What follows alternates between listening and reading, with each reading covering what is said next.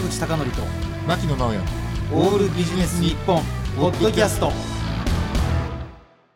今日のテーマは大雨への準備。大変なね大雨が九州を襲いましたもんね。それでね、うん。毎年のように例えば2年前には北海道でね大雨になってこうじゃがいもができずに、うん。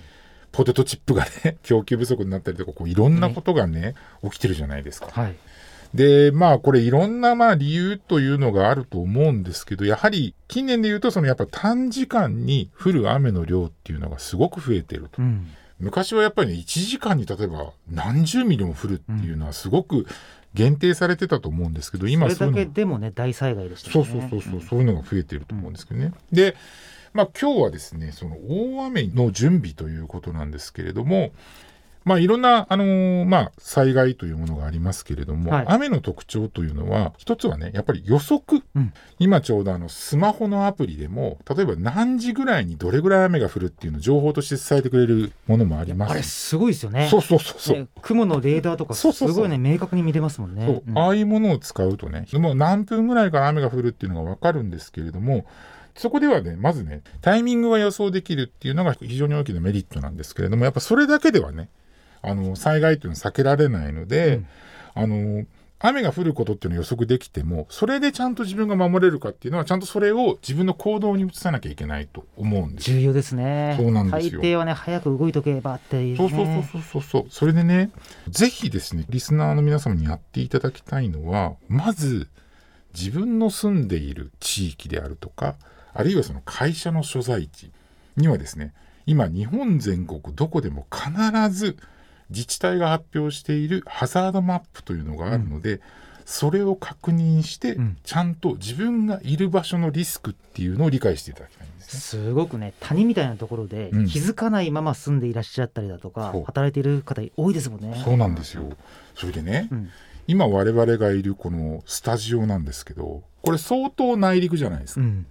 で、かつ近くに多摩川があるんですけど、そんなに近くもないでしょでも駅に近いところって2メーターぐらいの浸水リスクがある。あそうなんだ。いや全く知らなかったです。で、それはですね、よくね、あの内水氾濫って言って、結局その雨が降った時に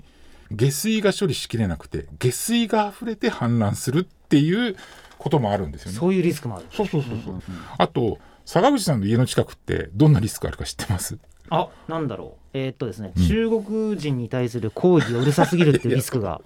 大使館ひどいんですいや、よね。そうじゃなくて、あロシア大使館でもないですか？うん、あそうじゃなくて、違うだから、あの、水ね。あ水はいはい。ちなみに、まあ、どこにかっていうのは細かく言いませんけど、あの、前の通りあるでしょ？あの、逆側は、あれ50センチぐらい浸水するリスクがある。なるほどね。うん。まあちょっとあそこがギリギリ区が違ったりしますからね。そうそうそうそうそ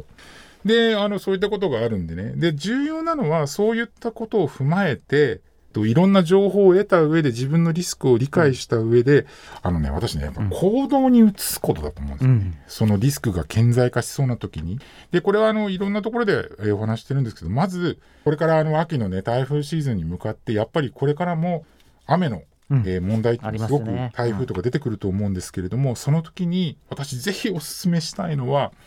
もしもね、避難所が自宅の近く、あるいは会社の近くでそういったことが開設されたら、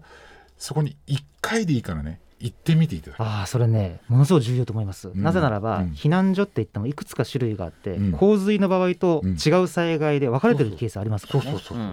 だからそう言っていただきたくて、実は私、去年の台風の時に行ってみたんです。はい。驚きだったのは、避難所として開設してるんですけど、あのね、その学校に入れる門っていうのが、自分の家から近いところの門が閉められてて、はいはい。遠いとこしかね、開いてなかったんですよ。で避難する場合にもリスクがそう若干あるとそうそうそう。だから、それは、あの、してみたらわかるじゃないですか。うんだからね、これね、あの、まあ、そんなに大して雨が降ってないところで避難してみようっていう感じだったからよかったんですけど、これ、本当に避難が必要な時に気持ち折れるかもしれないなっていうぐらい、まあ、そんな大した距離じゃないんですよ、雨降ってなかったら。でも、その雨が降ってる時だったら厳しいなと。一回ね通ってみたことがなかったら、うん。その途中で何らかの事故に遭う可能性もありますもんね。おっしゃる通りなんですよ。で、あとはね、その、実際そういった行動に出てみるというのと、あとやっぱり、当然のことながら、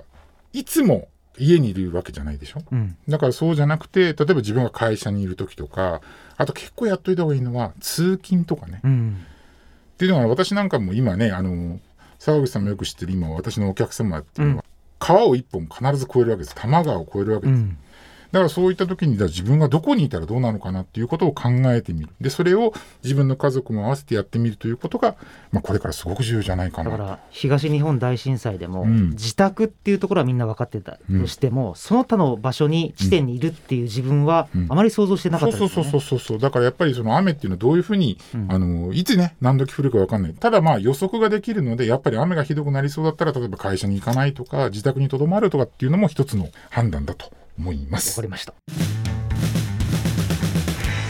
坂口孝則と牧野直哉のオールビジネス日本ポッドキャスト。今回はここまで。次回もお楽しみに